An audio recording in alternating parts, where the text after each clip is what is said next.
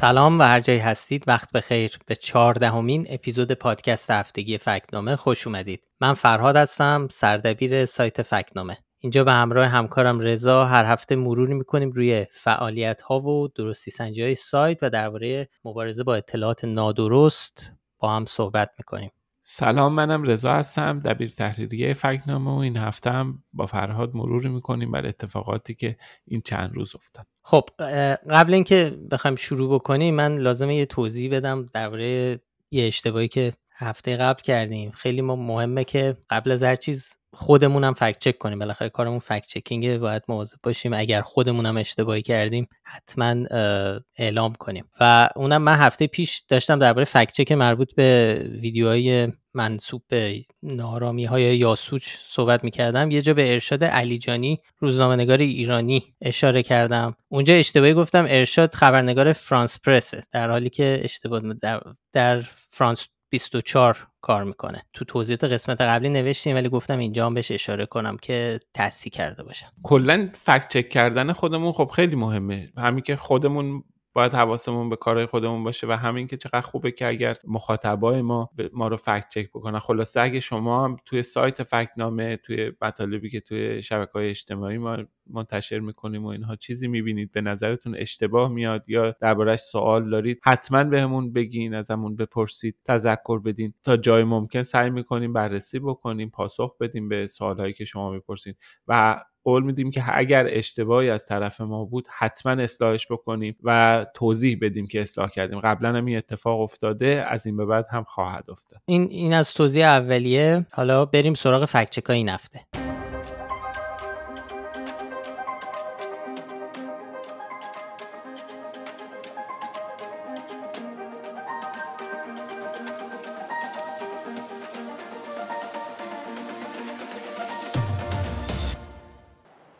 با یه چنین وضعی مردم اینجور میان شرکت می‌کنن با وجود کرونا که حالا محاسباتی که کردن آدم های کارشناس میگن لاقل ده درصد از عدم شرکت ها مربوط به کرونا است که اگر چنانچه اون رو محاسبه کنیم نزدیک به 60 درصد شرکت مشارکتی که چیز خوبی است. با اینکه انتخابات تموم شده ولی هنوز صحبت ها دربارش ادامه داره. افراد مختلفی هنوز دارن دربارش حرف می‌زنن. حالا میریم سراغ فکچک حرفاشون. یه بحثی که به نظر می‌رسه حالا حالا ادامه داره همین ماجرای میزان شرکت در انتخابات و تعداد شرکت کنندگانه. آره هفته پیش بود تو همین پادکست صحبت کردیم درباره فکت چکی که انجام داده بودیم. حرفای علم الهدا امام جمعه مشهد رو فکت چک کرده بودیم. همینطور صحبت های سفار هرندی درباره میزان مشارکت که اشتباه بود. اونا هم گفته بودند که مشارکت 55 درصد و 60 درصد بود و یه تعدادی به خاطر کرونا نیومدن. این هفته هم یه فکت چک داشتیم و یه گفته تازه ای رو از رهبر جمهوری اسلامی فکت چک کرد. البته گفته تکرار همین گفتار گفته ای که سفار هرندی هم گفته بود قبلا. کم و بیش تو همون زمینه بود. و اونم درباره این بود که بخش زیادی از مردمی که شرکت نکردن به خاطر کرونا بوده که شرکت نکردن. سفار هرندی دقیقا گفته بود 8 تا 10 درصد افراد به دلیل کرونا شرکت نکردن. علم الهدا گفته بود که اونم یه درصدی همینجوری پرونده آقای خامنه ای هم گفتش که اونطوری که کارشناسان به ما گفتن ده درصد در انتخابات شرکت نکردن در نتیجه مشارکت 60 درصد و خیلی هم اوکیه و همه چی مثل روال معمولی عادیه. ولی نکته ای که وجود داره اینه که ببین این دو تا بخش داره. یه بخشش اینه که افراد چه میزانی از افراد در انتخابات به دلیل کرونا شرکت نکردن که این که حالا به هر حال ممکن نظرسنجی باشه مطالعات و تحقیقاتی انجام بشه که بشه یه تخمینی زد یه سری افراد بالاخره به دلیلشون برای نیومدن این بوده. نکته اینه که هیچ فکتی ما ندیدیم یعنی هیچ نظرسنجی ندیدیم که به طور عمومی منتشر شده باشه و توی اون گفته باشه که این نسبت ها ده درصد افراد یا قبلا سفار نسبت دیگه ای هم گفته بود یا بیشتر یا کمتر در انتخابات به خاطر ترس از کرونا شرکت نکردن. ما خبر یه دونه خبر پیدا کردیم. فارس اونم باز به نقل از یه منبع نامشخص یه ما قبل از انتخابات منتشر کرده و گفته بود 21 درصد شرکت نمی‌کنن. یه نظرسنجی گمانم بود که در خارج از ایران انجام شده بود.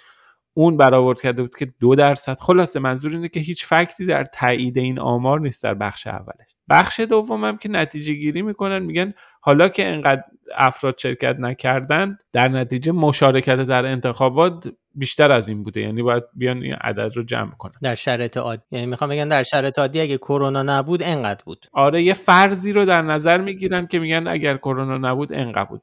که کلا این کار غلطه. یعنی شما نمی‌تونی این رو بیاری جمع بکنی بگی پس انقدر درصد اومدن با همین نسبت با همین فرمولایی قرار باشه کسی حساب بکنه. خب خیلی میشه متغیرهای زیادی وجود داره. دفعه پیشم گفتیم خب اگر جمهوری اسلامی هم یه نظام دموکراتیک و آزاد بود توش آزادی وجود داشت نرخ مشارکت 90 درصد می‌شد. یکی بیاد بگه چه جوری میشه اینا رو در واقع بعد کنار هم گذاشته درستی سنجی کرد.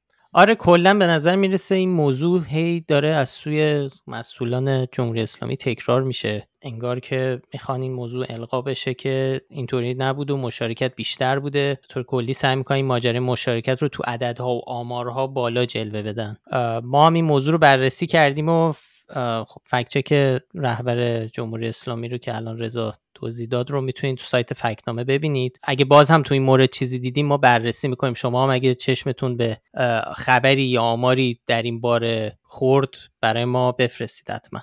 خب غیر از انتخابات و بحث‌های سیاسی که جریان داشت یه موضوع دیگه هم که متاسفانه هنوز مسئله جدی در ایرانه بحث کروناست سعید نمکی وزیر بهداشتم این دفعه صحبت کرد و درباره سرگردانی مردم پشت در بیمارستان ها در ایران سخن گفت.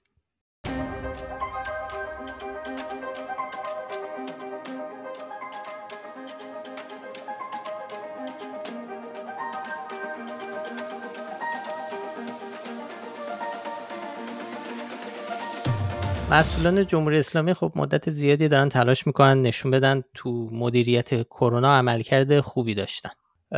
روحانی و افرادی که تو وزارت بهداشت ایران مسئولن هم هی میگن اوضاع مناسب و کنترل کردیم و دنیا داره از ما الگو برداری می‌کنه. ولی خب البته آمارا و گزارشا خیلی چنین چیزی رو نشون نمیده. یعنی با وجود تلاشای زیادی که کادر درمان دارن می‌کنن و متاسفانه تعداد زیادی ازشون مبتلا شدن تو این دوران و خیلیاشون هم از دنیا رفتن ولی خب وضعیت مدیریت کرونا تو ایران جالب نیست. بله آقایون انگار دارن درباره کشور دیگه ای صحبت می‌کنن. این هفته سعید نمکی توی یزد گفتش که ما خیلی موفق بودیم و ایران تنها کشور دنیا بود که توش هیچ بیماری در دوران کرونا پشت سر در بیمارستان ها سرگردون نشد. و خب این حرف رو ما بهش نشان شاخدار دادیم. چرا فرهاد؟ خب ببین اول باید اول که این خب اولین بار نیست که مقام دولتی ایران همچین ادعای مطرح می‌کنه اصلا روحانی هم قبلا تو اردی بهش به همچین موضوع اشاره کرده بود و گفته بود که مردم ایران برخلاف کشور اروپایی پشت در بیمارستان نموندن به جای تخت بیمارستان روی چمن حیات بیمارستان نخوابیدند و از این حرفا. ولی خب چیزی که ما دیدیم یعنی تو تحقیقاتمون اگر فقط استناد کنیم به گزارش هایی که خود ایران داره منتشر میشه می‌بینیم قضیه درست برعکس اینه. مثلا یه مثلا یه گزارش روزنامه ایران که اصلا وابسته به خود دولته درباره نبود تخت بیمارستان برای پذیرش بیماران کرونا می نویسه که مثلا تو وز... درباره وضعیت بیمارستان امام خمینی تو تهران میگه جمعیتی حدود 50 نفر در حیات اورژانس ایستادن. حدود چند نفری هم پشت در تریاش صف کشیدن. گزارش تصنیم تو تیر 99 که درباره بیمارستانی تو اهر میگه که کادر درمانش میگن ظرفیت بخشای بستری تکمیل جایی برای بیماران تازه نیست. روزنامه رسالت تو هشت تیر همین 1400 باز هم از وضعیت صف واکسن کرونا و وضعیت بیمارستان ها تو استان سیستان و بلوچستان گزارش میده. و یه نمونه دیگه هم یک یه گزارش تابناک تو اونم پنج تیر. درباره همین ادعای سعید نمکیه اصلا که اینکه خبرنگار با چند تا بیمارستان تماس گرفته. و اونا هم گفتن که ظرفیتی برای پذیرش بیماران مبتلا به کرونا ندارن. یه گزارش تصویری هم تو ایسنا دیدیم از یه یکی از بیمارستان دسفول که نشون میده اصلا تو اون گزارش تصویری و توضیحاتش می‌تونید ببینید که دقیقا برعکس اون چیزیه که سعید نمکی اینجا ادعا کرده. روحانی میگه که به اون گفته اشاره به اون گفته روحانی که میگه هیچکی رو چمن نخوابید. خب به حال تو دوران کرونا بحث پر شدن ظرفیت بیمارستان در همه جای دنیا مطرح بود. به هر حال یه نمونه هایی هم به وجود اومد. در ایران هم بود. خب اینکه میگه تو چمن کسی رو نخوابوندن تو چمن به کسی در واقع بستری نشد یا این اتفاق نیفتاد. ولی تو ایران توی پارکینگ بیمارستان مسیح دانشوری اتفاق افتاد. عکساش منتشر شد. توی 16 تیر 99 دقیقا خبر آنلاین یه چیزی رو به نقل از به نقل از تصنیم البته منتشر کرده بود که نشون می‌داد تصاویری که توی پارکینگ بیمارستان مسیح دانشوری مردم نشستن توی ماشیناشون روی جعبه نشستن کنارشون کپسول اکسیژن بهشون وصل به هر حال این اتفاقات در ایران افتاده و اینطور نبوده که مشکلی در بیمارستان برای بستری کردن نداشته باشه. به همه چی در واقع همه افراد تونسته باشن خدمات بهداشتی مطلوب استفاده کرده باشن. علاوه بر این ما وقتی که رفتیم گشتیم در گفته های افراد مسئولان و به حال کسانی که در حوزه در بخش محلی مسئولیت دارن و اینها به فراوان فراوان نمونه پیدا کردیم که درباره کمبود تخت درباره سرگردونی مردم اینها صحبت کردن. این به حال مسئله نیستش که قابل الان بشه پنهانش کرد نمونهاش هست میشه با جستجو پیدا کرد. ما هم در گزارش این نمونه ها رو اووردیم استناد کردیم به حرفهایی که مقام های محلی توی مقام محلی توی بیمارستان ها و دانشگاه علوم پزشکی زدن. همینطور از نمونه های دیگر هم آوردیم. مثلا سرپرستار یکی از بیمارستان های تهران. گزارشی توی تجارت نیوز منتشر شده در تاریخ ده آبان 99 که سرپرستار یکی از بیمارستان های تهران. اونجا میگه توی بیمارستان جا نیست بخش اورژانس پر از بیمار جا نداریم نمی‌تونیم بیمار جدید بستری کنیم. برخی از بیماران باید توی حیات منتظر بمونن بلکه یه بیمار بره و تخت خالی بشه. یه یا یه اظهار نظر دیگه هستش که دکتر خوشنور رئیس بیمارستان شهدای تجریش توی تاریخ 4 آذر 99 در مصاحبه تصویری میگه سی نفر تو لیست انتظار هستن که تو بخش آی سی منتقل بشن. خلاصه نمونه ها و مواردی هست که نشون میده که بیماران در ایران هم سرگردان بودن در دوران کرونا. خب، یه نمونه دیگه هم سرگردانی بیماران مبتلا به دیابته. که توی گزارش تصویریه که اصلا صدا سیما جمهوری اسلامی هم منتشر کرد. اصلا به عنوان مثال دکتر اسدالله رجب رئیس انجمن دیابت هم توی مصاحبه تو مهر 99 به این موضوع اشاره کرده. به موضوع کمبود انسولین برای بیماران دیابتی تو این دوران اشاره کرده که واقعا به مشکل برخوردن. انسولین توی پاییز 99 یه بحران شده بود. بحران انسولین اتفاق افتاده بود. مردم سرگردون شده بودن.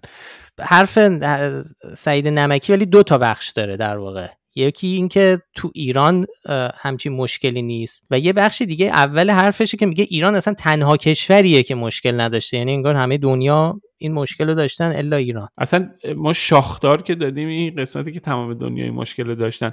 خیلی هم میگن در این باره که بقیه دنیا اومدن از ما دارن الگو می نویسن و تدریس می‌کنن مدیریت ایران در شرایط کرونا رو. از این حرف. ولی تا حالا یه سند و مدرکی براش ارائه ندادن. بابا ما خیلی گشتیم. یه گزارشی پیدا بکنیم. یه جایی که دارن تعریف می‌کنن از این چیزا.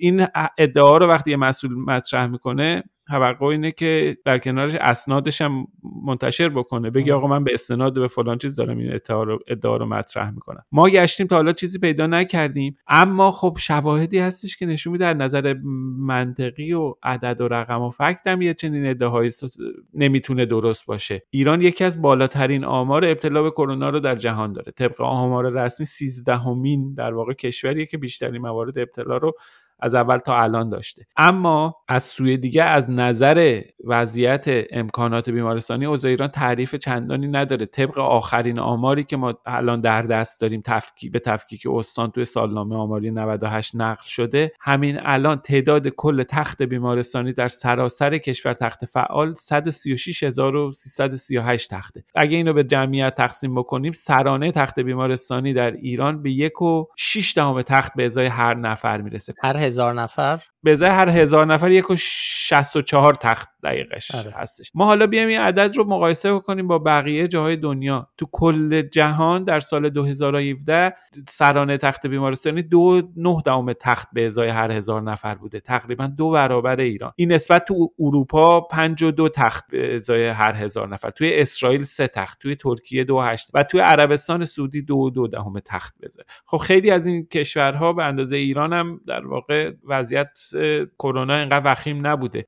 ببین ایران در حالی که از نظر میزان برخورداری جمعیت به از تخت بیمارستانی آمارش حدود نصف متوسط جهانی خیلی کشورهای منطقه کمتره اما خب از اون طرف یکی از بالاترین آمار ابتلا به کرونا رو در سراسر جهان داره. خب این دوتا رو بذاریم کنار هم منطقی جور در نمیاد که همه دنیا الان بیچاره شدن مردمشون سرگردون تخت بیمارستانن ولی تو ایران هیچکی سرگردون نشده. خب ما به طور کلی از آقای سعید نمکی پنج تا گفته رو فکت چک کردیم تو فکتنامه تو پروفایلش می‌تونید برید رو سایت ببینید. از این پنج تا دو تا شاخدار گرفته دو تا نادرست و یه دونه غیر قابل اثبات. به حال آقای نمکی جزو آدمایی که تو فکتنامه خیلی سابقه خوبی نداره به لحاظ کارنامه. ما به هر حال آقای نمکی رو زیر ذره می‌ذاریم دیگه. خب بالاخره ایشون خیلی خب تو بعضی از امور شهرت داره و توی شبکه اجتماعی زیاد صحبتش هست و اینها.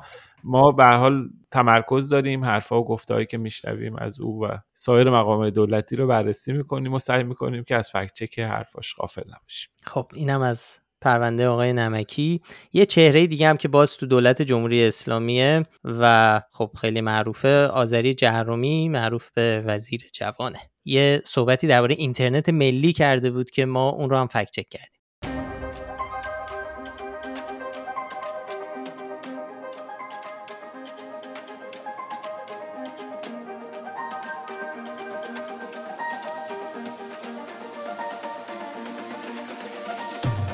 محمد جواد آذری جهرومی وزیر ارتباطات ایران برای چندمین بار اعلام کرد که اینترنت ملی یک واژه جعلیه و کسانی که به کار میبرندش قصد خیانت دارن. حالا سوال ما این بود که آیا واقعا این عبارت جعلیه یا نه؟ وزیر ارتباطات و به حال جریانی که در کنارش هستن و افراد و مسئولینی که همکارش هستن خیلی سعی می‌کنن که یه دوگانه ای رو ترسیم کنن که اینترنت ملی در مقابل شبکه ملی اطلاعات قرار می‌گیره. اینترنت ملی طرحیه که به حال در گذشته به راه افتاده در زمان احمدی نژاد کلید خوردش از سال 84 به جریان افتاد به هر حال هدف اصلیش یک لاغر یکی از اهداف اصلیش استقلال اینترنت در واقع استقلال شبکه ایران از اینترنت جهانی بود. تر بعد از سال 89 عنوانش عوض شد و شد شبکه ملی اطلاعات. به حال براش اسنادی تهیه کردن و تدوین یه سند قانونی براش تدوین شد و به حال یه پروژه و تر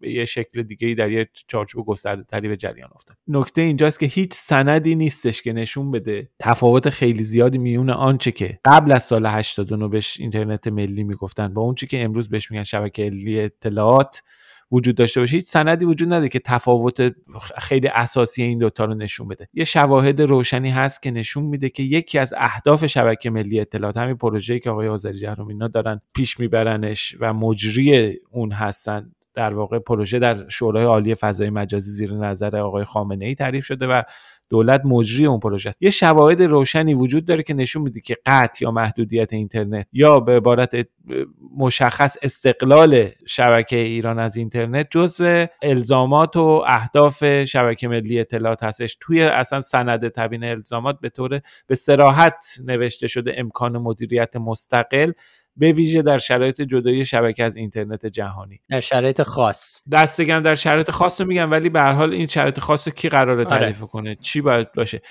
به جز این یک نکته خیلی خیلی مهمی وجود داره که توی همین سند ملی تعداد زیادی موارد غیرقابل انتشار وجود داره. تو همین کنار همین یه, دو، یه بند بالای همین که نوشته بود امکان مدیریت مستقل در شرایط جدایی از شبکه از اینترنت جهانی دو تا مورد غیر قابل انتشاره. غیر قابل انتشار تو گیومه در واقع. آره خودشون نوشتن غیر قابل انتشار. نه اینکه ما بگیم غیر نه ما که نظر ما همه چی قابل انتشاره هیچ چیز غیر قابل انتشاری وجود نداره. که کسی اصلا نمی‌دونه این چه خبره. به غیر از این آقای فیروزآبادی و یه تعداد دیگه که از اعضای شورای عالی فضای مجازی بارها اومدن و تاکید کردن از لزوم آمادگی شبکه برای قطع اینترنت حرف زدن اتفاقا از واژه اینترنت ملی استفاده کردن. همین بعد از اینکه ما فکت رو منتشر کردیم هم حتی رئیس صدا سیما اومد یه مصاحبه کرد گفتش اینترنت ملی. غیر از اون اصلا خود آقای خامنه ای هم چند سال پیش از واژه اینترنت ملی استفاده کرده. اونم بعد از اینکه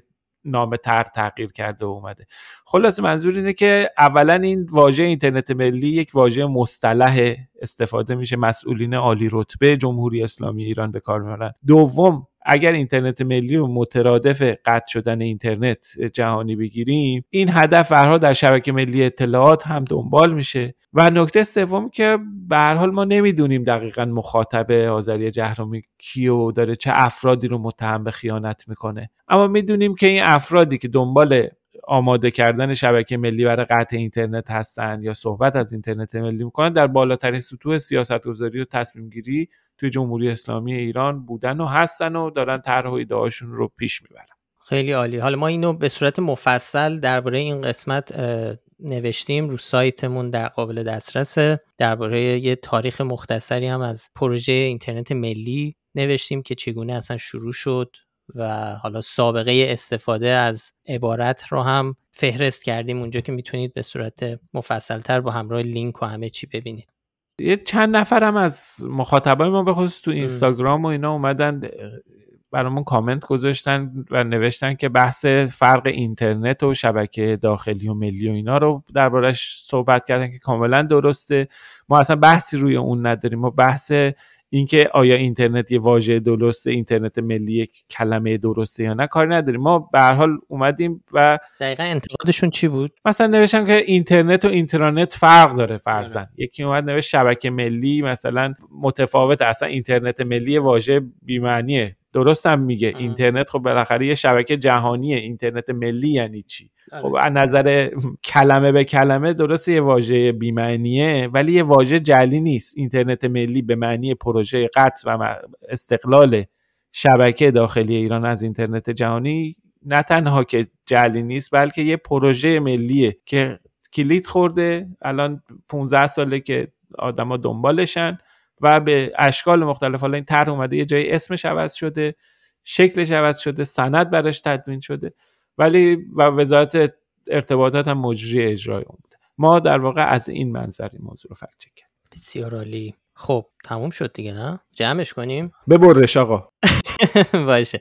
آقا خب خب این هفته هم اینم از اپیزود این هفته. خیلی ممنون که پادکست ما رو میشنوی و خوشحال میشیم که پادکست ما رو به بقیه معرفی کنید من داشتم فکر می‌کنم رضا حرفم زدیم پریروز که چه کارهای جدیدی میشه کرد با این پادکست. می‌تونه بخشای جدیدی داشته باشه. حالا ما داریم فکر می‌کنیم شنونده هام اگر پیشنهادی دارن خب شبکه های اجتماعی یا روش های مختلف می‌تونید به ما پیام بدید. Castbox مخصوصا می‌تونید اونجا همونجا کامنت بذارید. اگه پیشنهادی دارید یا مثلا ایده ای دارید برای اینکه این پادکست چطور می‌تونه جالب تر بشه بهتر بشه حالا ما خودمون هم داریم یه ذره کار می‌کنیم و فکر می‌کنیم. مخصوصا که الان که انتخابات تموم شده و یه ذره سرمون خلوتتر شده یا در واقع حالا برگشتیم به روال عادی داریم فکر می‌کنیم. شما هم اگه نظری داشتید چیز خاصی به نظرتون میومد که بخش جدیدی می‌تونه اضافه بشه؟ حتما به ما تو Castbox مثلا قسمت کامنتاش برامون نظر بذارید. تا ببینیم چی میشه دیگه. این 14 اپیزود منتشر کردیم. واقعا خیلی کار خوبی کردیم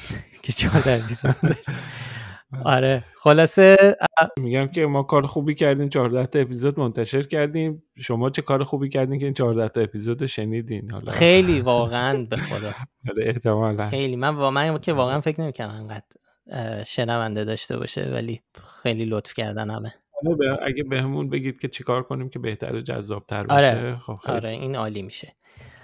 شدت استقبال دقیقا. دیگه چی؟ آره دیگه برای پیدا کردن پادکست اگه برای اولین بار میشنوید و جایی دارین میشنوید که می‌خواین بعدا بیشتر دنبال کنید اسم ما رو می‌تونین تو اسم فکنامه رو به فارسی یا انگلیسی تو همه اپ های پادکست جستجو کنید. ما هر هفته لینک تمام طالبی رو که تو هر اپیزود بهشون اشاره کردیم رو تو بخش توضیحات پادکست می‌ذاریم. تهیه کننده پادکست هم افشین صدری.